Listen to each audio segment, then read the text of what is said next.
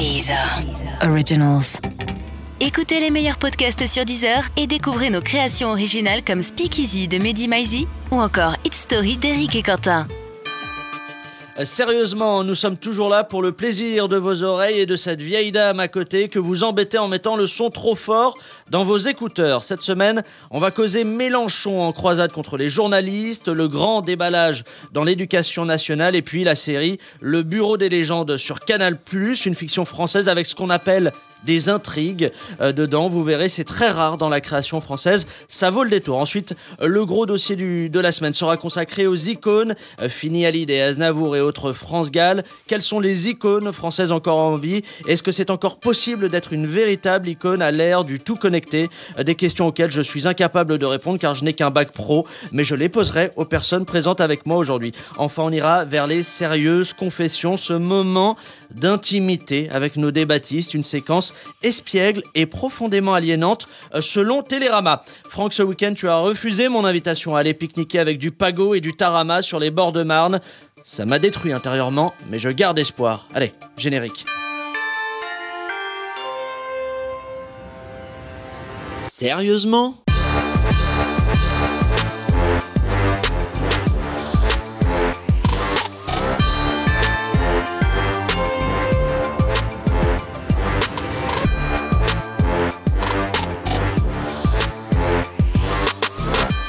Allez, salut à toutes et à tous et bienvenue dans Sérieusement, le podcast d'actu avec des blagues dedans. Cette semaine, pour m'accompagner, trois débattistes qui sont ici pour vous donner leur avis. Alors vous allez les écouter et puis c'est tout.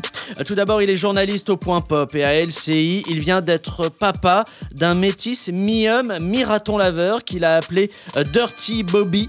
Mais son enfant a immédiatement été confisqué par les scientifiques pour en faire un soldat génétiquement modifié au service du gouvernement. Voici Mathieu Alterman. J'ai tenté de la science-fiction. Mais j'aime beaucoup Dirty Bobby, c'est bien. Ça sonne un peu comme une pratique. Entre Dallas et une comédie musicale vintage. Allez, deuxième débattiste, elle est cofondatrice du label Kill the DJ. En venant au studio, elle a croisé son ennemi juré de l'école primaire, Aurélie Boquet. Et elles se sont insultées de sales garces, sales traînées et autres insultes qu'on entend dans les séries des années 90. On espère qu'elles se battront bientôt. C'est Fanny Corral. C'est hyper misogyne ce que tu viens de dire. C'est vrai ou pas ? Oh là là, les meufs qui se croisent et qui se crêpent le chignon. Ouais, franchement, rentre chez toi. Si vous trouvez ce lancement misogyne, dites-le nous sur Facebook et sur Twitter. # Pablo et misogyne. Je lance tout de suite le grand balançage. Enfin, troisième débattiste, il est journaliste et directeur de la rédaction des Inrockuptibles. Hier, il a mangé du thon à la catalane, à même la boîte, devant un épisode de Dawson, celui où Paisy prend de la drogue. Sinon, il aime se mettre de la crème hydratante. Il en a plus de 300. Sa vie est faite de petits moments volés, de plaisirs coupables. Voici Pierre Siankowski. Bonjour Pablo. Ça fait combien de temps que vous n'êtes pas venu dans l'émission, Pierre ? Ça doit faire un an. Pourquoi ? Bah, j'étais absent. J'ai un mot. Physiquement, j'étais absent pendant un an. Je vous le donnerai tout à l'heure. Allez, quant à moi, je suis Pablo Mira et comme le dirait un jeune lycéen de Créteil, tu me notes présent, purée. L'actu, c'est important pour avoir un truc à dire à la machine à café. Alors on arrête de prendre ça à la légère et on avance. U comme actu. Production sonore, Pierre. Valeur ajoutée. Premier sujet, Jean-Luc Mélenchon qui repart en croisade contre les journalistes. Alors cette fois-ci, c'est contre Radio France et France Info en particulier qui a enquêté sur ses comptes de campagne et sa relation avec Sophia Chikirou, sa conseillère en com. Mélenchon a invité ses soutiens à, je cite, pourrir les journalistes de la radio. Alors a-t-il le droit d'appeler à pourrir des journalistes qui ne sont pas Jean-Marc Morandini ? L'affaire en tout cas n'a pas affecté la cote de popularité de Mélenchon auprès de Mélenchon qui reste de 118%. Maintenant, il faut savoir que cette guerre entre Mélenchon et les journalistes est aussi vieille que celle qui oppose les joueurs de Ligue 1 à la grammaire française. Alors est-ce qu'il s'agit d'une nouvelle guerre entre Mélenchon et les journalistes ou simplement de Mélenchon contre la névrose ? Mathieu, on voit ça comment, cet épisode qui continue encore parce que de toute façon, Mélenchon existe par ce jeu avec les médias. Sinon, voilà. Pas que ça, parce qu'il représente aussi. Il représente 9% dernier sondage. Voilà, 9%. Ok. Donc 9%, le mec ne prendra jamais le pouvoir, jamais. Il y a aucune chance. Et il occupe l'espace médiatique par des excès permanents. Et moi, je peux vous dire que j'ai déjeuné à l'Assemblée il y a pas longtemps, et les gens n'ont rien évidemment contre une opposition. Évidemment, ils adoreraient qu'ils proposent quelque chose à l'Assemblée. Ils en ont juste marre de voir des députés qui sont payés par les contribuables, qui ne font que de l'obstruction, du scandale, de la com comme ça, point barre, c'est tout. Pierre. Ce qui est frappant dans ce qu'on a vu de Jean-Luc Mélenchon, c'est la violence dont il il essaie de se départir et dit voilà, on m'attaque, on est en train de s'en prendre à moi. Et tout à coup, il s'arrête brutalement et lui-même devient très violent et il se dirige sur quelqu'un d'autre et sa violence va sur quelqu'un d'autre. Donc il est sur en fait un souci qui est la violence qu'on lui injecte, mais lui on injecte à dose tellement régulière et il est tellement capable de péter un câble qu'il a vraiment un problème avec ça, une tension permanente entre lui et lui. Mais vous pensez que dans son rapport aux journalistes, aux médias, il est... Évidemment. On va dire authentiquement en colère, ou il est dans la posture. Évidemment, nous, il s'en est pris à nous une fois aux Inrocks. On avait repris une news qui était parue dans le Canard enchaîné. Et c'est nous qui étions devenus donc les porteurs de cette information. Et c'était devenu hyper violent à notre égard. On ne sait pas pourquoi. On était tombés sur un mauvais jour et sur un Mélenchon en colère contre les Inrocks. Je pense que vous savez exactement pourquoi. Mélenchon ne supporte aucun média. D'ailleurs, c'est drôle. Ils ont communiqué en disant heureusement que le média ne suit pas les autres médias mainstream. En gros, heureusement que nous-mêmes, nous ne suivons pas les autres. Voilà. Fanny. Ouais, je sais pas, toi tu parles de violence de Mélenchon, je sais pas qu'est-ce que c'est qui est le plus violent, un mec qui pète les plombs et qui est dans l'excès comme ça, ou tous les lobbyistes de la Terre et qui prennent le pouvoir à l'Élysée en même temps, si tu veux. Mais là, c'est pas le débat, là, c'est son rapport sur le fait de créer un ennemi et de jouer la... Tu veux qu'on rappelle les propos de Mélenchon sur le Venezuela, par exemple ? C'est quand même un peu plus violent que le lobby de Danone, notamment. C'est un peu plus violent que le lobby de Danone. Ah oui, les gens partent du pays. Des mecs qui sont en train... On reste sur le sujet. C'est toujours pareil, c'est la violence symbolique dans la société dans laquelle on vit. Alors Mélenchon, effectivement, mais c'est un personnage, on s'en fout. Dans le fond, on s'en fout. Ah non, je vais vous dire pourquoi on s'en fout pas, ce sera pour finir là-dessus, c'est que les gens qui aujourd'hui... Non, mais le mec est en situation de contrôle. Je fais le montage. Depuis qu'il a sorti Les Larmes de Johnny aux éditions Carnet Nord, vendredi dans tous les barils, le mec se permet de jouer n'importe quoi. Des jeunes à l'Élysée, quoi. Attends, non, le vrai truc, c'est que les mecs qui votent Mélenchon aujourd'hui sont sensibles à pas un fond, mais une forme qu'ils retrouveront plus tard à l'extrême droite. C'est ça le drame. C'est qu'il y a plein de gens qui aujourd'hui qui sont chez Mélenchon, qui iront plus tard vers le Front National, qui s'appelle le Rassemblement National. C'est le vrai truc qui me fait de la peine par rapport à... Tu rigoles ? C'est faux. Mélenchon a soutenu. Tu me pointes pas du doigt. Mélenchon a soutenu la semaine dernière le chef du gouvernement italien. La semaine dernière. Donc voilà, il y a deux mois. C'est ça qui fait de la peine. C'est ça qui fait de la peine, c'est que Mélenchon il donne du grain à moudre à tous ceux qui disent que l'extrême droite et l'extrême gauche c'est les mêmes en fait. En même temps. Bruno Gassio sur Twitter a partagé un truc d'extrême droite il y a 2 jours pour soutenir Mélenchon. Deuxième info. C'est par rapport aux médias, c'est-à-dire que si tu veux, Marine Le Pen fait pareil, s'attaque aux médias. Ils font tous pareil. Fillon l'a fait aussi. Marine Le Pen a applaudi Mélenchon la semaine dernière à l'Assemblée. Allez, deuxième info s'il vous plaît. Le week-end dernier, la vidéo d'un lycéen de 15 ans qui braque sa prof pour être noté présent a encore plus choqué la toile que le foxtrot de Basile Boli dans Danse avec les stars. Moi-même, j'ai été stupéfait autant que ce jour où Pierre Siankowski m'a confié que les Rolling Stones étaient surcoté par rapport au Hanson. Alors on a appris plus tard que l'arc... C'est vrai ? Ouais. C'est vrai que ça me manque. On a appris plus tard que l'arme du lycéen était, comme son cerveau, totalement factice. Alors dans la vidéo, on entend l'élève dire « Tu me mets présent, purée ». Il dit purée et pas putain. Hein. Ben ouais, poli, mais c'est quand même un progrès. Le jeune homme, écoutez bien, est désormais interdit de séjour dans le Val-de-Marne. Interdit de séjour dans le Val-de-Marne. Non, mais c'est vrai ou... Oui, non, c'est vrai, Mathieu. Attendez, parce que le plus important, c'est pas qu'il ait pas le droit d'aller dans le Val-de-Marne, c'est que juste après... c'est plutôt cool de pas avoir... Oui, c'est en vrai, c'est une bonne sanction pour tous les Parisiens intramuros. Mais le plus important, c'est que dans la foulée sur Twitter est apparu le hashtag pas de vague pour soutenir l'enseignante et dénoncer l'absence de réaction dans l'éducation nationale face à ces violences.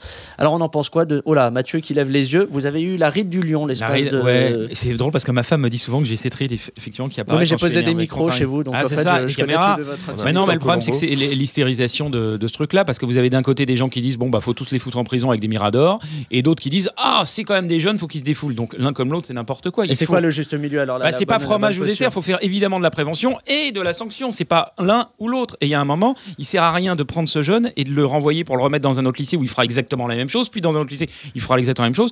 Il faut mettre les gens qui sont en échec. Il n'y a pas que ça, il va y avoir une procédure judiciaire aussi. Bien sûr, mais qu'est-ce que vous faites d'un enfant, d'un ado comme ça? Une fois qu'il est déscolarisé, il est 10 fois plus dangereux puisqu'il n'a plus le cadre scolaire autour. Donc il est sans limite. Ce qu'il faut, c'est mettre ces jeunes en perdition dans des cadres où ils vont pouvoir apprendre quelque chose. Sinon, mais concrètement, ça veut dire quoi? Qu'est-ce que tu fais? Mais c'est toujours la même histoire. C'est la réponse du gouvernement, c'est plus de sécurité, plus de flics, plus de machin, plus de trucs. Ah non, là c'est carrément non, on veut interdire les téléphones en classe. Ouais, c'est la réponse. Oui, mais de non, mais c'est débile. Alors qu'on demande de l'éducation. Alors qu'on demande de l'éducation. Interdire les téléphones en classe n'est pas complètement idiot parce que pour le coup, cette histoire-là est typiquement représentative de l'influence des réseaux sociaux pendant les cours. Où les mômes se filment, ils font coucou derrière. S'il n'y avait pas eu ça, il n'aurait pas fait ça, le mec. Mais comment, qu'est-ce que t'en sais ? Le mec qui braque son arme factice. Il provoque et il le filme. C'est pour que ce soit rediffusé après ailleurs. Le problème, c'est qu'avant, il y avait une vraie différence entre la vie qu'on avait à l'école et la vie qu'on avait dans la vraie vie, entre guillemets. Aujourd'hui, c'est beaucoup plus poreux. C'est-à-dire qu'entre le moment où vous êtes à l'école, c'est comme si les gens, ils disent à 14h, j'ai tennis, à 20h, j'ai le foot, j'ai rencontré quelqu'un à midi, et puis j'ai cours entre-temps. Voilà, ça vient, c'est au même niveau. C'est pour ça que ça déconne. Moi, j'ai une histoire à vous raconter. Ma mère était prof en Moselle, et dans les années 80, un élève est rentré dans sa salle avec un couteau, il l'a menacé. Donc j'ai l'impression que c'est pas des histoires qu'on découvre. C'est simplement, aujourd'hui, on les médiatise beaucoup plus. Effectivement, les réseaux sociaux participent de ça et on est dans un moment où il y a besoin de stigmatisation un petit peu et donc on a ressorti. On a ressorti le discours sur les banlieues. Moi, ça me fait penser à Papi Voise. C'est quand il y avait cette histoire autour de Papi Voise, on avait ressorti la violence dans les banlieues. On a affaire juste là à un déséquilibré qui est fou, qui arrive avec une arme en plastique. Attends, Pierre, tu es journaliste. Il y a eu un rapport qui a été rendu public il y a 15 jours et qui montre qu'il y a une explosion. Ça n'a rien à voir avec ce qu'il y avait il y a 20 ou 30 ans. Malheureusement, on peut pas nier ça. Sinon, tu te mets à dos. Imagine ce que les profs qui vivent ça au quotidien, s'ils t'entendent, ils disent mais ma mère est prof, Mathieu. Oui, mais c'est bon, elle a vécu ça pendant des années. Ouais, mais elle était prof en Moselle dans un c'est un peu plus calme en Moselle que dans d'autres endroits. C'était un collège de ZEP et c'était très compliqué. Simplement, voilà, on médiatise aujourd'hui à outrance cette histoire. Effectivement, elle est choquante pour cette prof, elle est choquante pour tout le monde, mais attention à ne pas stigmatiser toutes les banlieues à partir de cette vidéo. Oui, mais après, ce qu'a l'air de dire l'espèce de phénomène de hashtag, c'est que c'est un phénomène un peu plus massif que juste un épisode anecdotique. Moi, j'ai rencontré des professeurs qui enseignent en Seine-Saint-Denis, m'ont dit « on n'ose même pas dénoncer ce qu'on vit parce qu'ils ont peur, comme les mômes qui se font racketter, qui n'osent pas porter plainte. » Mais on entendait ça il y a 10 ans, mais ça arrive de pire en pire. Le truc du hashtag dénonce pas forcément directement la violence des élèves, non, mais l'inaction et le voilà, dénonce essentiellement l'inaction et l'omerta des directeurs d'école, des rectorats et ainsi de suite. Et c'est plutôt intéressant de s'arrêter là-dessus plutôt que de s'arrêter encore une fois sur la énième violence de ces enfants noirs complètement sauvages, inéduqués. Mais bien sûr que je c'est des enfants noirs qui agressent d'autres enfants noirs. Arrêter de dire que c'est parce qu'il est noir qu'on en parle, c'est débile. Ils agressent eux-mêmes d'autres noirs et d'autres arabes. Mais après, ça parle aussi du niveau de violence. Tu peux pas dire que c'est parce qu'il est noir qu'on en parle. Sinon, Mathieu, il est là tout le temps. Non, mais c'est complètement. Tu peux pas dire ça. Mais en fait, Mathieu, il fait l'émission à ta place. Oui, mais le mec, il a sorti depuis qu'il a sorti Les Larmes de Johnny aux éditions Carnet Nord vendredi. Depuis qu'il a sorti Les Larmes de Johnny, il est on fire. Mais non, mais on peut pas dire ça. C'est pas parce qu'on s'en fout qu'il soit noir, le mec. Mais la question, elle est pas là. La question, elle est qu'est-ce qui se passe dans les écoles et qu'est-ce qui se passe au niveau des rectorats pour qu'on ne veuille pas et on passe sous cloche tous les problèmes à l'intérieur des écoles et qu'on ne fasse rien par rapport à ça. La peur. Bah c'est bien, c'est une émission feel good aujourd'hui, Mathieu. Mais toi, t'es de plus en plus de droite. Mais je suis pas de plus en plus de droite. Si. T'as dit, il a un tatouage de Morano sur le badérin. Tu ne peux pas enseigner. J'ai vu des profs, ils me disent, Mathieu, on ne peut pas enseigner la Seconde Guerre mondiale dans certains lycées. C'est impossible. Mathieu, voilà, clairement. Je suis en train de retirer le micro. Stop. Ça a été rendu public il y a 15 jours dans une. S'il vous plaît, on peut avancer. Fait tous les médias. Stop. Allez, tu veux que je t'explique ? Troisième sujet, Mathieu, s'il vous plaît, un sujet qui va un peu détendre. Sujet série, Le Bureau des Légendes. C'est reparti pour une 4e saison. On peut enfin dire aux potes qu'on regarde Canal+ sans avoir l'impression d'être jugé. Alors, pour ceux qui ne connaîtraient pas cette série, comment vous la régimez, le Bureau des Légendes ? Alors, vous prenez par exemple Plus belle la vie et Camping Paradis, que vous mettez dans un shaker, vous secouez bien fort, puis vous foutez cette merde à la poubelle et vous laissez faire des vrais pros pour avoir un vrai bon cocktail. Alors, cette 4e saison explore le thème du cyberespionnage, un thème qui fait frémir Mathieu Alterman quand on connaît son historique internet. Cette série est-elle vraiment bonne, voire excellente, voire la meilleure série française ? Comme on entend en boucle depuis une semaine. Et c'est oui. Pourquoi ? Et ça va être Pierre qui va commencer. Parce que vous connaissez très bien Mathieu Kassovitz. C'est une très bonne série, Le Bureau des Légendes. C'est l'histoire de Guillaume de Bailly. Je résume un peu pour les auditeurs qui n'ont pas vu. Voilà, qui travaille à la DGSE, qui ne travaille pas que pour la DGSE, qui fait des petites piges un petit peu pour d'autres services secrets. C'est le Mathieu Alterman du renseignement extérieur. Et une série à l'étude, d'ailleurs. Et on découvre à travers le personnage de Guillaume de Bailly plein d'autres personnages qui sont autour de lui, qui gravitent, qui travaillent tous dans les services secrets, et on s'immisce dans la vie de ces gens-là. Alors c'est passionnant parce qu'on voit à la fois des choses très précises sur le renseignement, on voit comment ça se passe entre les pays, entre la France, entre la Russie, voilà, c'est très technique. Et c'est, quoi, aussi... c'est le réalisme qui fait la force de la série ou pas ? Exactement, il y a ce réalisme-là sur le travail purement de renseignement de ces agents, et il y a les à côté, c'est-à-dire que c'est des gens comme nous, c'est des gens comme Mathieu Alterman qui vont acheter des cigarettes, qui vont acheter du pain et qui ont une d'acheter du pain absolument normale, et c'est ça qui est fascinant, c'est de voir à quel point il y a une dichotomie entre la vie cachée de ces gens-là et la vie, je dirais, semi-publique où il se passe des choses tout à fait triviales. Et qu'est-ce qui fait qu'elle sort du lot, cette série ? Elle est super bien écrite, déjà. Ouais. C'est-à-dire qu'il y a un vrai travail sur les dialogues, sur chaque personnage est parfaitement développé psychologiquement. Et surtout, c'est la seule, vous voyez les autres séries françaises, c'est même pas que c'est une super bonne série. C'est que alors attention, il y avait Château-Vallon, hein, dans les années 80. Ça, ah mais c'est fou. Bah parce que moi, c'est la seule référence de Fanny. Au niveau des séries françaises, je me suis arrêtée à Château-Vallon, donc je sais pas de quoi vous parlez. Non mais qu'est-ce qu'il y a eu comme série française intéressante ? On peut dire que c'est le Château-Vallon du renseignement. Mais ouais, c'est le Château-Vallon du renseignement peut-être. Marseille avec Benoît Magimel. Alors qui sera le Sacha Distel du Bureau des Légendes ? Ça va être ça en fait. Là la question est trop compliquée. C'est trop Génération X là. Et des séries comme ça en France, il y a quoi ? Il reste que Canal où on peut en voir un petit peu parce que je vois pas. Mais la série sur les agents d'artistes là, c'est super bien. Ah il y a 10%. J'ai horreur. C'est vachement bien. Moi je déteste. Ben moi je trouve ça bien. Bah ouais, c'est un beau tata que vous nous proposez. C'est-à-dire que 10%, la seule scène que t'as filmée à l'extérieur, c'est avec la caméra en dehors du bureau, quoi. Sinon, t'as pas de scène d'extérieur. Et alors ? Bah, c'est bizarre. Maggie, il n'y avait pas de scène extérieure. Ah oui, mais à la limite. Exactement. Mais à la limite, Maggie, elle devrait devenir le public de l'émission, tu vois. Et donc, le Bureau des Légendes, en fait, est la meilleure série depuis Maggie. Et Mathieu Kassovitz, is the new Jean-Marc Thibault. Bon, allez, on va arrêter cette merde. Sérieusement ? Allez, on passe au gros dossier de la semaine.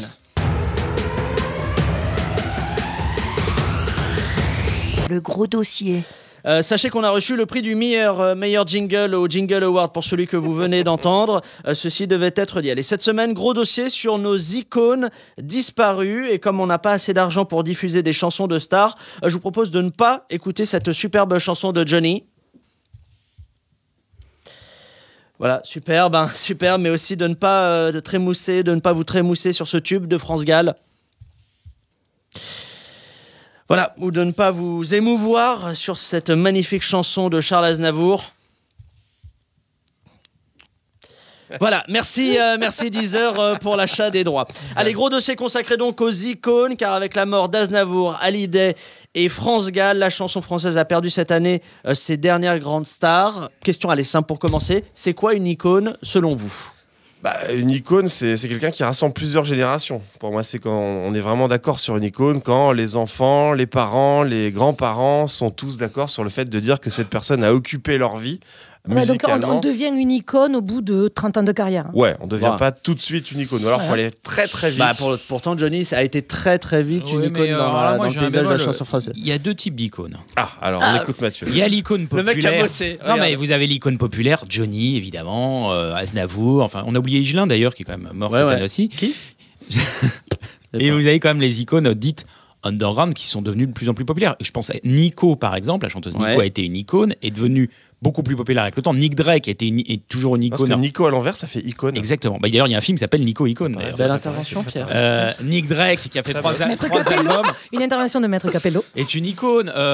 Morrissey des Smiths est une icône. Il n'a pas du tout l'impact. Mais donc, une icône, c'est pas forcément quelqu'un qui est connu. En fait, une icône, c'est quelqu'un qui devient une ref. C'est le rapport intime qu'a l'artiste avec le public. C'est quand on se crée un lien quasiment filial ou amoureux en fait avec l'artiste. C'est ça comment on peut le juger ça pour le coup. Je sais pas, est-ce que c'est pas aussi quelqu'un qui représente très très fort une époque aussi et une certaine partie de la population, c'est-à-dire que t'as des gens qui déboulent comme ça et à eux seuls, dans ce qu'ils sont, dans ce qu'ils chantent, dans ce qu'ils racontent, dans la manière d'être, ils représentent une époque. Mais je pense aussi c'est tout bêtement le nombre de tubes. Au bout d'un moment, quand vous avez 30 tubes, vous êtes une icône. Quand vous en avez 3, vous êtes un chef follower aussi, des followers. Mais dans ce cas-là, c'est quoi les icônes d'aujourd'hui ? C'est les Instagrammeuses, les Instagrammeurs font des caisses de... Bien sûr, c'est un peu une icône aujourd'hui. Non, on peut dire assez peu.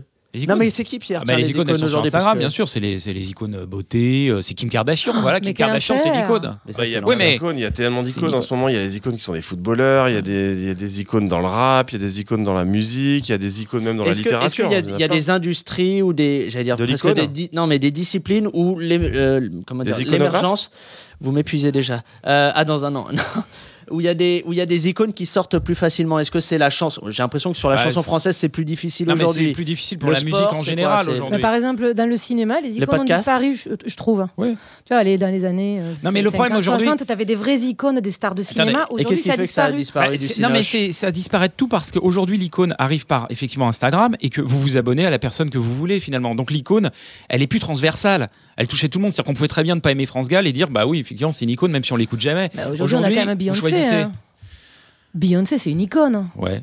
Pierre est pas d'accord, visiblement. Ah si, si, moi je suis tout à fait d'accord. Beyoncé, c'est une icône. Jay-Z, c'est une icône. Le rassemblement des deux, ça donne une méga double icône. Mais c'est vrai que. Pourquoi c'est une icône, Beyoncé ? Parce que d'un seul coup, c'est une femme noire puissante qui n'est pas soumise à son mari. Je suis pas sûr qu'elle soit tant une icône que ça en France. Vous regardez les chiffres, par exemple, de vente et trucs. Même sur les streamings, on s'est aperçu qu'elle n'était même pas classée. Ouais, mais là on parlait des icônes en France, je pense, parce que ça change en fonction des. Excuse-moi. Je suis même pas sûr. Largement. Je pense que Jay-Z repart en France. Alors on recentre le débat sur la France. Non mais c'est Mathieu, c'est ça. Ah non mais parce que on parle de Johnny et Aznavour, ils s'en foutent ailleurs. On a parlé de ça ? Non mais est-ce que justement vraiment la question c'est est-ce que ça représente un idéal ou c'est cette capacité à fédérer massivement des gens autour de soi ? Je pense que c'est les deux. Il faut représenter un idéal. Quand je dis un idéal, c'est tu vois Johnny puisque d'après ton livre. Qui est sorti vendredi, Les larmes de Johnny aux éditions Carnénor. Le prix 18. C'est cher, dis donc. Ouais, mais c'est le meilleur livre sur Johnny. Tout ça pour du copier-coller de Wikipédia. Je le pense vraiment. Non, mais Johnny, par exemple, c'était une icône. Pourquoi ? Parce qu'il représentait aussi la modernité, il représentait les jeunes gens, il représentait une vraie cassure par rapport à la société française. C'est les baby-boomers. Quand il est arrivé sur la scène. Et donc là, en termes de chansons françaises, c'est les rappeurs, les nouvelles icônes ou pas ? Ah bah ouais, peut-être. Bah oui, évidemment. Bien sûr, évidemment. Oui, mais non, parce que l'impact de la musique aujourd'hui n'a plus rien à voir avec ce qu'il a été il y a 30 ans. Tu vois, à l'époque, ah bah si, à l'époque, quand vous vendiez 1 million. Parce qu'on vous en des 20 000, l'impact au niveau des gens, vous interrogez dans la rue des gens sur les stars populaires en 1970, ils vont tous dire oui on les connaît, vous faites le même sondage sur des gens aujourd'hui en 2018, vous citez des noms, ils vont dire on ne les connaît pas. Mais non c'est faux Mathieu, il y a un truc qui s'appelle YouTube sur lesquels je parle tout le monde. C'est pas parce qu'on vend pas de livres, on n'est pas cool. Mais parce que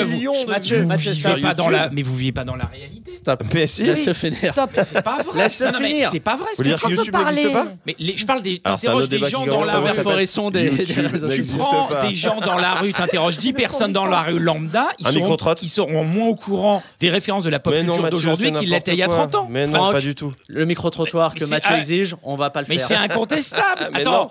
Bah écoute, renseigne-toi ou rentre dans la vraie vie, mec, parce que là, interroge ce que les gens. Depuis qu'il a sorti Les larmes de Johnny aux éditions. T'interroges en 90 les gens, par exemple sur Solar. Je veux dire mais les gens dans la rue, tu prends 10 personnes au hasard, des vieux, des machins. Ils savent tout ce qu'ils savent. Tu fais le même sondage sur Necfeu 30 ans après, ils sont moins à savoir qui c'est. Mais je dis pas que c'est. Je vous vois parce que je vous tutoyais au début, mais maintenant je vous vois parce que vous dites n'importe quoi. Plus t'es en désaccord, vous direz n'importe quoi, plus je vous voirai. L'impact de la pop culture aujourd'hui est moindre qu'avant. Mais non, c'est faux, moi je trouve qu'au contraire, elle n'a jamais été aussi présente avec de vous étouffer. S'il vous plaît, laissez-moi avancer. Une icône. Attends, pourquoi toute la presse spécialisée s'est arrêtée ? Ils ont tous déposé le bilan. Alors une icône, vous savez, une icône expose souvent sa vie privée. D'ailleurs, tout le monde connaît les femmes de Johnny, par exemple, Sylvie Vartan, Adeline Blondiot, Laetitia. Mais on connaît moins ses coups d'un soir, ses coups de cutter dans le contrat. Eh bien, sérieusement, nous avons la passion de l'investigation au même titre que Mediapart ou Closer. Nous avons donc retrouvé Josiane qui a rencontré Johnny en août 1985. Interview Vérité Mathieu. 2 août 1985. Le soleil a réchauffé les corps à Lacano. Le soir venu, le célèbre chanteur Johnny Hallyday se produit en concert et ils sont nombreux à attendre ce moment. Parmi eux, une femme, Josiane Jobert. Nous l'avons retrouvée. Josiane, bonjour.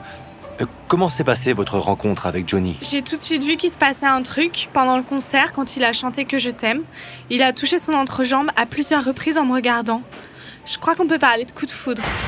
Alors, le concert se termine et là, que se passe-t-il ? Il est sorti par une issue de secours et je l'ai vu entrer au Coconut, un club que je fréquentais où on servait de très bons cocktails. Et quel type de cocktail exactement ? Mojito, Cuba Libre, Moscow Mule. Surtout des mojitos, mais ils étaient radins sur la menthe. Bref, je l'aborde, on papote, je bois un verre, lui une petite trentaine, et c'est là qu'il était allé faire un tour aux toilettes. La petite ou la grosse commission ? Je sais pas, mais il est ressorti en disant « Bah dis donc, il n'y avait pas que du Tennessee en moi ». Du coup, je pense la grosse. Et ensuite, il m'a proposé de le suivre. Aux toilettes, donc ? Ah mais non, c'était quelqu'un de classe. Il m'a emmené sur le parking. On l'a fait sur le capot d'une R4 Évasion. C'était magique. Comment était Johnny ? Endurant, vigoureux ? Pas tant que ça. En fait, j'ai trouvé qu'il transpirait beaucoup pour un rapport qui a duré 3 minutes maximum. Et puis, il devait pas manger beaucoup de fibres parce que sa sueur avait un goût de plâtre. Josiane, que diriez-vous si je vous apprenais que ce soir-là, vous n'avez pas fait l'amour avec Jean-Philippe Smet, mais avec Johnny Love, son sosie ? Quoi ? Oui, Josiane. Plusieurs témoignages attestent qu'il s'agissait de lui et non de l'Elvis français qui se trouvait au même moment dans les toilettes d'une station-service avec une certaine Cathy. Depuis le décès de son idole, Johnny Love a dû se reconvertir en sosie de la chanteuse Alizée pour des raisons professionnelles. Et d'ailleurs, Johnny Love est ici. Johnny, je vous en prie, entrez. Bonjour. Mais... Plus de 30 ans après leur rencontre, nous laissons les deux anciens amants célébrer leur retrouvaille sur le capot d'une Seat Cordoba. L'amour triomphe toujours. Et oui, Mathieu. Une bien belle leçon de vie digne d'une émission de Frédéric Lopez. Allez, on va passer un peu à la question du business des icônes après leur mort. Quand une icône meurt, il faut combien de secondes à un DA de maison de disque pour se dire « Oh putain, on va faire de l'argent !» Mathieu. Ah ouais, non, mais ça, on y pense avant. On se dit quand est-ce qu'enfin il va nous voir. Moi j'ai fait 10 ans maison disque quand je vais vous raconter des trucs. Non mais il y a un exemple qui est très marrant. Moi je veux bien s'il y a une anecdote sur l'anticipation de la mort de quelqu'un, je prends. À un moment c'était drôle parce que je sortais des compiles d'artistes et c'est arrivé 4-5 fois que l'artiste meurt entre le moment où on avait lancé la précommande auprès des disquaires et la sortie du disque. Ça arrivait mais 4-5 fois de suite quand même. Mais non, sur la mort d'un artiste, pour moi l'exemple le mieux. Ouais, c'est une bonne nouvelle. Le meilleur exemple c'est Michael Jackson. C'est-à-dire que Michael Jackson a vendu plus de disques pendant les 3 mois qui ont suivi sa mort que pendant les 10 dernières années de sa vie. C'est étonnant. Un vrai chiffre ça ou pas, Mathieu? Non, vraiment. Ça, vraiment ça marchait plus. Le dernier album qu'il est sorti, Invincible, n'avait rien fait. Et en fait, les mômes savaient à peine qui il était. Et le jour de sa mort, les mômes chantaient Billie Jean le lendemain dans la course. C'est-à-dire qu'on a vraiment eu un truc étonnant. Il a l'opération commerciale sur les mois qui ont suivi sa mort était fabuleuse. Alors qu'un an ou deux après, ils ont sorti un album posthume qui n'a pas fonctionné parce qu'il n'était pas bien, tout simplement. Faut que ce soit bien ce qui sort. C'est tout. Pierre, on en pense quoi de ce business sur les icônes qui meurent et sur lesquelles on capitalise dans la foule? C'est toujours un peu bizarre. Moi, je me souviens de quelques tweets, notamment après la mort de certains artistes français, dans lesquels des patrons justement de maisons de disques nous expliquaient que toute la discographie de cet artiste malheureusement décédé était disponible sur le label dont ils étaient à la tête. Je vais dire, c'est moi qui réponds. Je suis le premier à avoir répondu à Pascal Nègre quand il a mis cette chose-là. Ouais, donc pour la mort de Serge Reggiani. On va expliquer Pascal Nègre, s'il vous plaît. C'était le directeur d'Universal. Serge Reggiani venait de mourir et il avait mis Serge Reggiani est mort, c'est triste. Tous ses plus grands succès sont chez Universal. Et j'ai vu ça, je lui avais dit là, tu déconnes un peu quand même. Et il y a eu une déferlante après. Et c'est vrai qu'il avait un peu déconné quand même. Un peu dur. C'est vrai qu'il y a quelque chose de très passionnel à la mort d'un artiste. C'est vrai que tout le monde a envie de réécouter sa musique. Alors c'est différent aujourd'hui parce qu'il y a les plateformes de streaming, donc on n'a pas forcément besoin de se procurer l'objet. Alors après c'est des objets qui sont plus aujourd'hui des objets pour les fans. C'est vrai que des goodies, des coffrets avec des photos, avec l'histoire, des poils, avec une story, avec plein de choses. Mais c'est vrai qu'aujourd'hui c'est je pense que ça va un peu disparaître avec le streaming. Mais parce que le streaming et YouTube permettent de tout de suite se jeter sur un ordi et de réécouter les choses. Toi tu dis aujourd'hui, mais en fait c'est un business qui est, ça a toujours été. Je crois qu'un des mecs qui vend le plus de disques vendu le plus de disques après sa mort, c'était Tupac Shakur. Donc on est sur 96 le plus c'est Hendrix. Le record c'est Hendrix fait 1 million par an depuis 70. Et il sort un album tous les 2 ans, il est mort en 70. C'est hyper rentable. C'est le cas de Jimi Hendrix, c'est dingue. C'est hyper rentable, Famous When Dead. Non, ça dépend, vous avez des contre-exemples qui sont intéressants. Vous avez en France Gilbert Bécaud. Gilbert Bécaud est un type qui a enchaîné les tubes, qui a été quand même repris par Elvis et Bob Dylan aux États-Unis. Et il était tellement antipathique qu'ils n'ont jamais trouvé quelqu'un pour lui rendre hommage quand il est mort. Et sa carrière est littéralement morte. Est-ce que c'est pas à ça qu'on voit la différence entre quelqu'un qui est une icône culturelle ou non? C'est sa capacité à vendre énormément après. Enfin, sa capacité. Ça peut être un baromètre. Ça pourrait être un bon indice. En général, les gens qui vendent beaucoup après leur mort sont quand même ceux qui ont vendu beaucoup de leur vivant. Il y a quand même rarement d'exemples. Est-ce qu'il y a un exemple inverse de quelqu'un qui a assez peu vendu, un genre de Van Gogh de la chanson française? Alors en France, Queen avait très peu de succès. Nick Drake. Oui, Nick Drake, c'est vraiment, ça avait du succès nulle part. Alors que Queen en France n'avait quasiment aucun succès. Et c'est vraiment le jour de la mort de Freddie Mercury, ils ont sorti le Best of 2 qui était d'ailleurs Freddie Mercury mort le jour de la sortie du Greatest Hits 2, qui est une des compiles les plus vendues dans les années 90. On va dire qu'il faut redire Greatest Hits. Greatest Hits. Et la France a découvert Queen vraiment après la mort de Mercury, alors que de son vivant, ils s'en foutaient. Alors, à chaque disparition de grandes célébrités, on a le droit à la sortie d'albums posthumes et autres produits dérivés. Eh bien, on vous en dit plus sur ce business très, très florissant. Enquête, analyse, c'est notre rubrique Enquête Anale. De leur vivant, les icônes de la chanson ou du cinéma sont de formidables machines économiques. Mais cette prolifique activité ne s'arrête pas après la mort, bien au contraire. Comme nous le prouve Boris Kazeman, directeur artistique chez Warner, qui travaille sur Leadmore, un album composé des plus beaux derniers soupirs des icônes de la chanson française. Boris Kazeman, comment vous est venue cette idée ? Le soir où Johnny est parti, j'étais là, avec Laetitia, et j'ai enregistré ces derniers instants très émouvants. Écoutez. Là, je me suis dit, waouh, ça, sur une instru, ça peut donner un truc vraiment charmé. Alors on a bossé comme des malades pendant 30 minutes, et voilà le travail.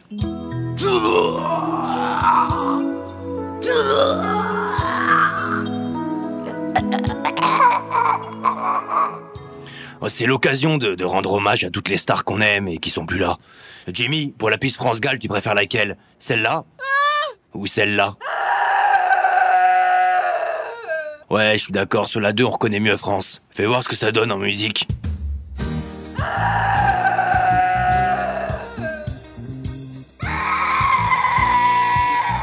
Ça marche bien, le mélange mort-joie. Ça fait un peu sucré-salé, j'adore. Si la disparition de nos icônes fait le bonheur des mélomanes, les aficionados du petit écran ne sont pas en reste, car les patrons de chaînes, eux aussi, surfent sur la vague des stars décédées. Le groupe TF1 s'en est d'ailleurs inspiré pour lancer un tout nouveau programme dont voici la bande-annonce. Rachida, Morane, Corbier, ils étaient plus ou moins en haut de l'affiche et sont partis brutalement en nous laissant orphelins.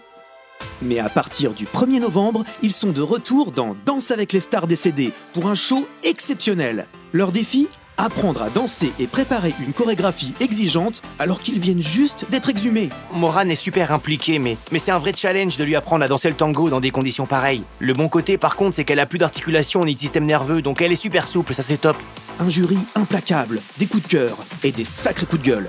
Tu vois, Rachid, vivant ou mort, avec ce mambo, si je peux appeler ça un mambo, tu fais honte à toute l'Algérie. Oh, Rachid, tu m'écoutes ou quoi ? Rachid ! Vont-ils se montrer à la hauteur ? Arriveront-ils à faire équipe avec des danseurs professionnels ? Allez, Morane, on reprend. 1, 2, 3 et 4... Oh merde ! Putain les gars, j'ai sa main qui est tombée, je fais quoi là ? Danse avec les stars décédées, samedi 20h30 sur TF1. Allez, voilà, si vous avez aussi une idée pour vous faire du bise sur des stars mortes, écrivez-nous à l'adresse jsuisunvraifdp@gmail.com. Moi, je voulais juste rajouter un truc. Il y a un truc qui est intéressant, c'est que dans le business des stars mortes, j'ai l'impression que les maisons disques vont être de plus en plus absentes. Avant, elles étaient là parce qu'elles sortaient les albums. Mais l'avenir, ça va être les tribute bands. C'est-à-dire que les gens. Oh là, c'est quoi ça ? Bah, c'est les gens qui reproduisent à l'identique les spectacles, les gens qui ne sont plus là. Mais les maisons disques n'en rentrent plus en ligne de compte. Ça s'appelle les balles de village. Non. Vous avez des merdes, évidemment, mais vous avez des mecs super bons. Vous avez pas de village, c'est des groupes qui font des tributes bands. Il y a des gens très bons. Vous avez alors il y a des trucs pas bons. C'est-à-dire pour les Beatles, vous avez le tribute band français, il est vraiment pas bon. Mais les Rabbits, c'est pas bien. C'est les Rabbits ou c'est les... Il y a les Rabbits. Les Rabbits. Mais il y en a un aux États-Unis qui s'appelle les Fab Four, c'est extraordinaire. C'est-à-dire qu'ils jouent même les morceaux comme Odd End Alive que les Beatles n'ont jamais joué sur scène. Ils le jouent, mais à la perfection, c'est un truc de fou. Vous avez la même chose sur Genesis où les mecs reproduisent les tournées des années 70 à l'identique. Et donc l'avenir est à ça, quoi. À condition que ce soit bien sûr. Bon, j'aimerais qu'on aille vers un volet un peu plus France Culture, on va dire. Question simple, à quoi ça sert une icône, en vrai ? Ça permet à faire quoi ? À créer du lien social ? Quel rôle ça a socialement, une icône ? Ça sert à te construire quand t'es ado ? C'est vrai, ça, c'est une référence ? Bah ouais, ça sert à te construire, à avoir des références, à trouver quelqu'un qui te ressemble et d'un seul coup dire « Ah ouais, non mais moi je suis... Ah ouais, alors lui il est comme ça, donc ça veut dire que moi je suis comme ça aussi. » On veut faire pareil que son icône. Vous, c'est pas votre icône, parce que j'ai du mal à définir tes contours, en fait, quand t'es ado, quoi. Alors moi, mon icône, quand j'étais plus jeune, c'était Bruce Springsteen. Donc je voulais être Bruce Springsteen. Donc je mettais des... Il y a eu un problème en route. Je remontais un petit peu. C'est vrai. Mes manches de t-shirt... avec une voix un petit peu plus dure que Born in the USA, comme ça. Et je chantais Born in the USA dans ma chambre avec une raquette de tennis qui faisait office de guitare. Et je hurlais Bruce Springsteen. Je voulais être Bruce Springsteen. Je voulais habiter dans le New Jersey. J'étais un peu loin, malheureusement, j'étais en Moselle, mais Fanny a raison. Moi, je voulais devenir Bruce Springsteen. Je sors un petit peu du débat, mais c'est intéressant. Mathieu, des icônes qui vous ont aidé à vous construire, en vrai ou pas? Je suis juste curieux, c'est juste la curiosité qui me fait. Des icônes, j'ai deux trois idées, mais vas-y dis. Bah, de Bowie à Romain Gary, quoi. Voilà. Je te vois bien avec du maquillage. Mais c'est ouf, vous avez que des icônes où vous finissez diamétralement à l'opposé. Mais c'est vrai. En quoi bah, je serais à l'opposé? Pourquoi? Je comprends pas. Bah, Mathieu Alterman, Bowie. Oui, évidemment, mais sur le papier. Pierre Siankowski et Bruce Springsteen. Mais oui, mais c'est ce que je dis. C'est tout pareil. Non, Pierre, je trouve qu'il a un truc de conducteur. On n'est jamais proche de son icône, c'est ça qui est cool. C'est un transfert qu'on fait. Évidemment, on se rapprochera jamais du transfert. Et c'est un autre rôle que d'aider à construire une identité ou pas. C'est fait pour habiller le vide. On s'ennuie, sinon. C'est ça aussi. C'est du divertissement. Ah oui, on lutte contre l'ennui. Et ça remplace pas. On n'a pas demandé à Fanny qui était son icône. Fanny. Ah moi, je voulais être Elvis. J'ai fait Niguin. Là encore, il y a des problèmes. Non, il n'y a pas du tout de problème. C'est tout à fait logique. Je me tenais le paquet devant la glace et tout ça, quoi. Et tu vois où je suis maintenant. C'est pas vrai, il y a des photos, il y a des, des choses comme ça. Non, il n'y avait pas de téléphone portable. Quel Elvis? Le Elvis des débuts ou le Elvis de la fin à Hawaï avec des médicaments qui lui sortent du visage? Ah non, le Elvis du début. Non, pardon. Et est-ce que ça n'a pas un autre rôle qui est un peu de remplacer du sacré qu'on a un peu perdu dans la société? Alors non, Pablo, parce que moi j'étais très pieux. En même temps, j'allais beaucoup à l'église, j'ai fait ma communion, j'ai fait ma confirmation. Donc Dieu était présent en vous, comme on dit. Je voulais devenir Bruce Springsteen. Donc je voulais à la fois être Bruce Springsteen et je rendais. Ça vous est arrivé de chanter du Bruce Springsteen dans une église de Moselle ou pas? Non, mais j'aurais adoré. C'est possible. Ah, allez, j'aimerais qu'on aille un petit peu sur la question de l'engagement politique des icônes. Est-ce qu'une icône, elle s'engage forcément? Eh ben Bruce était venu chanter pendant les grèves en Moselle. Justement, il y avait eu des grèves dans les usines sidérurgiques. Et Bruce Springsteen était venu avec sa guitare défendre, défendre les ouvriers qui allaient perdre leur travail. Est-ce qu'à un moment, une icône, elle a forcément un engagement politique? Non. Non, elle fait ce qu'elle veut, mais après, est-ce que ça dénature un peu le statut sacré d'avoir un engagement politique? Moi, je crois pas. Non, pas du tout. On peut en avoir, on peut ne pas en avoir. Je pense que c'est à disposition des icônes. Et puis c'est surtout qu'il y a certaines icônes qui ont l'intelligence d'aller où elles sont efficaces. Une icône, si elle est nulle en politique, l'intelligence, c'est de pas en parler et d'en parler dans le privé. Johnny, il était comment sur ce? Je rappelle que vous avez écrit Les Larmes de Johnny aux éditions. Carnet Nord qui est sorti vendredi. 18 euros. Hein. Et vous savez ce qu'on disait, par exemple, Pierre Desproges disait de Mireille Mathieu, elle est ni à gauche, elle est ni à droite, elle est où on la pose, quoi. Bah voilà, il y a des artistes, c'est un peu ça. Effectivement, on pense qu'il y a des artistes, Claude François, ça fait un peu plus droite. Vous voyez, Johnny Hallyday, ça fait plus droite. Aznavour, ça fait un peu droite aussi. Mais ouais, mais en même temps, c'est un peu plus compliqué que ça parce que la vieille chanson française, ça fait un peu droite. Pas forcément. Jean Ferrat était une icône du PC. Ouais. Non, Barbara était une icône aussi de la gauche. Non, il y a tout. Simplement, ce qu'il faut, c'est être bon dans le domaine qu'on défend. C'est ça aussi. Le problème, c'est qu'Ali, il est de gauche et il est nul quand il défend son truc. Mais c'est pas une icône. Non, là, évidemment, c'est pas Nico, mais je parlais du rôle qu'on doit avoir, quoi. Bon, allez, je vous propose de faire redescendre un peu le niveau de cette émission et pour cela, rien de mieux qu'un bon vieux quiz. Yes. This is the quiz. C'est notre quiz. Répondez au quiz. Eh ouais. Production sonore. Attention, épreuve de rapidité. Je vous donne la description très sommaire d'une personnalité iconique. À vous, grâce à cette description, de deviner de qui il s'agit. Je vous donne un exemple. Si je vous dis l'icône des présentateurs d'origine ibérique qui ont plus de 3000 matchs sur Tinder, la réponse est bien entendu... Julio Iglesias. Non, c'était Pablo Mira. 3000 matchs. J'ai passé 2 semaines à scroller. Ibérique. Mm-hmm. Ibérique, oui. Bien vu. Vous êtes fort. Ouais. Allez, tout le monde a pigé. Mathieu, non, je vous sens un peu... Oui. Je rappelle que vous avez écrit un livre. Les Larmes de Johnny aux éditions... Carnet Nord. Prix... 18 euros. Ça se vend bien ou pas? Ça se vend très bien, on a réimprimé hier. Combien? On a rajouté 3000 et il y a 10 000 de mise en place. T'avais réfléchi de le faire après, de le sortir après sa mort? C'est une machine. Ah, tu vois, d'un seul coup, il se dédouane. Ah non, mais je me dédouane pas. Ne le relance pas, il va revenir sur le lycée de Créteil. L'important, c'est que le livre soit bien et pour le coup, il est bien. Voilà, c'est tout. C'est pas ce que disent les critiques Télérama, Cultura, tout ça. Allez, s'il vous plaît, l'icône des racistes qui menacent les rouquins. Ah, Jean-Marie Le Pen. Jean-Marie Le Pen? J'adore le son en plus d'ailleurs, il est très drôle le son. Je vais te faire courir rouquin. Ouais, je vais lancer une émission autour de ce son-là. Allez, l'icône des rousses qui donne envie de se suicider. Farmer. Il y avait Farmer, mais il y avait aussi... La Rousseau. Oui, il y avait aussi La Rousseau. L'icône du tennis français qui va mal. Guy Forget. Non. Henri Lecomte. Non. Yannick Noah. Non. Gaël Monfils, j'acceptais aussi Richard Gasquet, Lucas Pouille, Joe Wilfried Tsonga, Benoît Paire et tous les tennismen français. Allez, l'icône des actrices professionnelles qui meurent dans les films comme des actrices amateurs. Marion Cotillard. Ah ouais. Bam, ça va très vite. Yeah, c'est Les Inrockuptibles. Ça va se faire racheter par la République tchèque, mais c'est très bon. L'icône des humoristes qui n'aurait pas eu de carrière s'il n'avait pas eu d'accent du Sud. Bosso, j'acceptais aussi évidemment. Oui, l'autre. J'acceptais l'autre, évidemment. J'oublie le nom à chaque fois. Comment il s'appelle, l'autre, déjà ? C'est l'autre. L'icône des chanteurs français qui veulent rester en terminale littéraire toute leur vie. Bruel. Non, pourquoi Bruel ? Dans 10 ans. Benjamin Biolay ? Non. Raphaël ? C'était Nicolas Sirkis, j'acceptais aussi. Moi, j'aurais dit troisième. Damien 16, troisième. Vous êtes exécrable aujourd'hui. L'icône des animatrices qui veulent savoir si ça fait mal de perdre un proche, son emploi, et puis savoir si on est atteint d'une maladie rare. Ah, on regarde la télé ou pas ? Evelyne Delia ? Non. Pas très loin. Non, Evelyne Delia, c'est la météo. Là, tu sais qui faisait les C'était qui demande ça ? Pierre. Mireille Dumas. Oui, il y avait Mireille Dumas, mais c'était surtout Sophie d'avant. Ah, oui. Vous connaissez Sophie d'avant ou pas, la télé ? Oui, très bien. Oui. Vous regardez un petit peu. L'icône des gens trop feignants pour trouver des vannes. Pablo Mira. Je savais que vous diriez ça. Je vous connais, Pierre. C'était.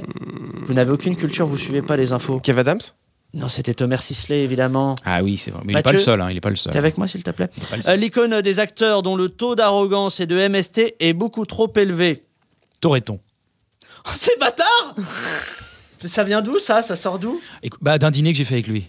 Et vous parlez de ses MST ? Non, il m'a parlé de sa passion qui est le 4x4. Il m'a parlé pendant 2 heures du 4x4. Je vous jure que c'est vrai. Personne ne le sait, sa passion dans la vie, c'est le 4x4. Et c'est tellement aux antipodes de ce qu'il dit dans le public. Mais quel est le lien avec l'arrogance et les MST ? Vous aviez juste envie de dire.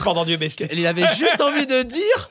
Non, mais je veux dire, ce dîner avec Toretton, il m'a parlé 4x4, c'est quand même très bizarre. Vous allez faire un livre ou pas sur ce dîner ? mon truc, c'est le 4x4. Ouais, ça pourrait. Allez, dernière proposition. L'icône des chroniqueurs. T'as pas dit la réponse, hein ? C'était Nicolas Bedos, évidemment. Arrogance, MST, ça va avec. L'icône des chroniqueurs moins charismatique que Gilles Verdez. Je vous écoute. Benjamin Castaldi ? Non. Aucune idée. Le mec est sur la 3. Olivier Mine ? Non, vous allez dire Cyril Ferraud. Oui, Cyril Ferraud. Eh bien non, c'est une mauvaise réponse, c'était un piège. Ça n'existe pas, bien entendu. Sérieusement ? Je vous cache pas qu'on a eu des quiz de très très haut niveau depuis le début de la saison et là cette semaine c'est pas bon, on était vraiment très mauvais, on c'est pas ça, mais on va le débriefer à la sortie de l'émission. Allez, il est temps de passer aux choses sérieuses, il est temps de passer aux confessions, c'est l'heure des sérieuses confessions. Moi j'ai fait pipi dans la piscine. Je sais pas ce que ça veut dire être Charlie. Bon voilà, j'aime l'ananas sur ma pizza. Parfois la nuit je rêve de Mathieu Alterman. Je suis ton père. Confession. Pierre, la dernière fois que vous êtes venu dans cette émission, cette séquence n'existait pas, donc je réexplique son principe. Vous devez balancer une anecdote, un point de vue, une opinion ou même un goût en matière de culture ou autre qui doit nous extirper de force un. Sérieusement ? Alors pour rappel, le titre est actuellement détenu encore et toujours par Rania Berrada, qui jusqu'à ses 16 ans considérait que c'était lui manquer de respect si on ne lui servait pas de viande à table. Et ensuite, sur la deuxième place du podium, cette personne, Mathieu Alterman et sa phobie, son angoisse des scouts, qui lui rappelle visiblement des genres de petits nazis. Et enfin, Rania Berrada, toujours troisième place du podium, avec le fait qu'à 20 ans, elle faisait des rêves érotiques dans lesquels se trouvait Nicolas Sarkozy. Je vous avais dit que le niveau était élevé. Je vous écoute, Pierre. Alors, c'est à vous, je sens qu'il y a de la matière, si vous avez le courage. J'en ai 2. Je vais commencer par la première, très courte. J'ai appris à lire tout seul avec Télépoche, c'est vrai, dans mon coin. Il n'y a pas eu d'éducation, non, vous n'avez pas été scolarisé. Mais avant d'être scolarisé, j'étais tout seul dans mon coin avec Télépoche. Et je lisais Télépoche, et un jour ma mère était en bagnole, et j'ai lu Solde. Et ça s'est joué à quel âge à peu près ? Je sais pas, avant le CP, non ? C'était la maternelle. Qu'il a su lire, c'est Patrick Sabatier. Donc voilà, ça c'était. C'est léger. Mais c'est léger. Et j'avais un autre truc que je faisais, justement, c'était pour voir les films érotiques sur M6. J'avais trouvé un stratagème. Vous avez gagné. C'était de prendre des cassettes E240, donc très très longues. Très très longues, des cassettes de 4 heures, et de les lancer sur le film de 22h30.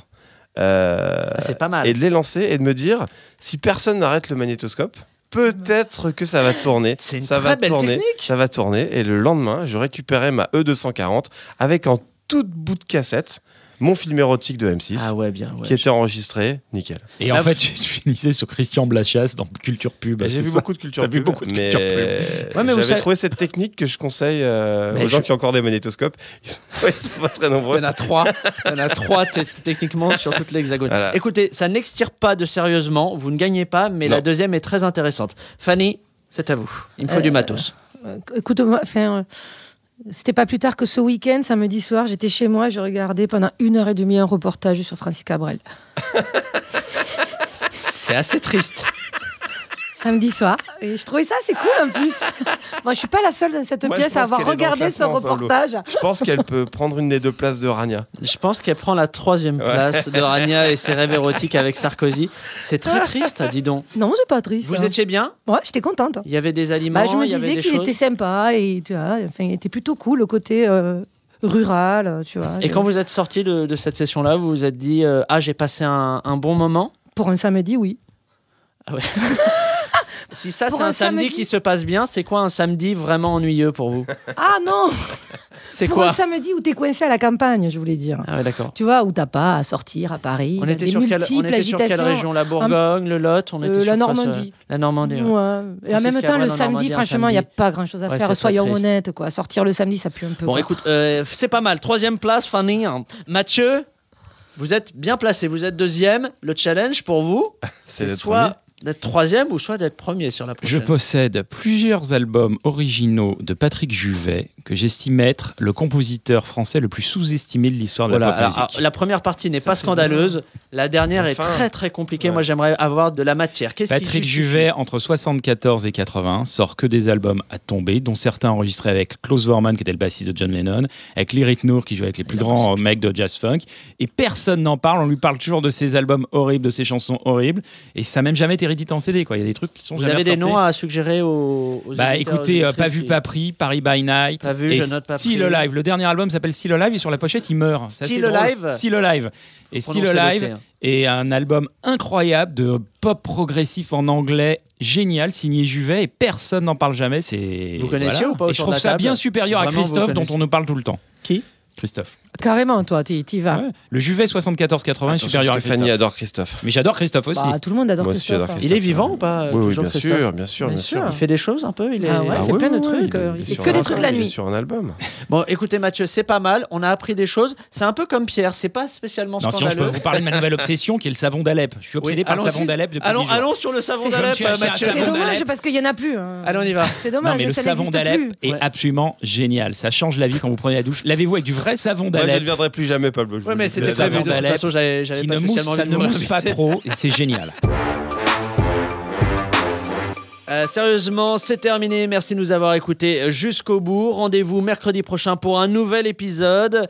En attendant, ne vous prenez pas trop au sérieux. Allez, salut.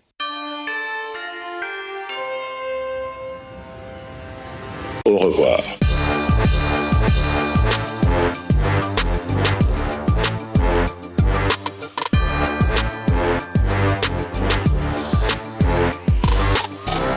Essayez Deezer Premium gratuitement pendant 30 jours et écoutez votre musique sans interruption. Puis 9,99€ par mois sans engagement, voire conditions sur Deezer.com.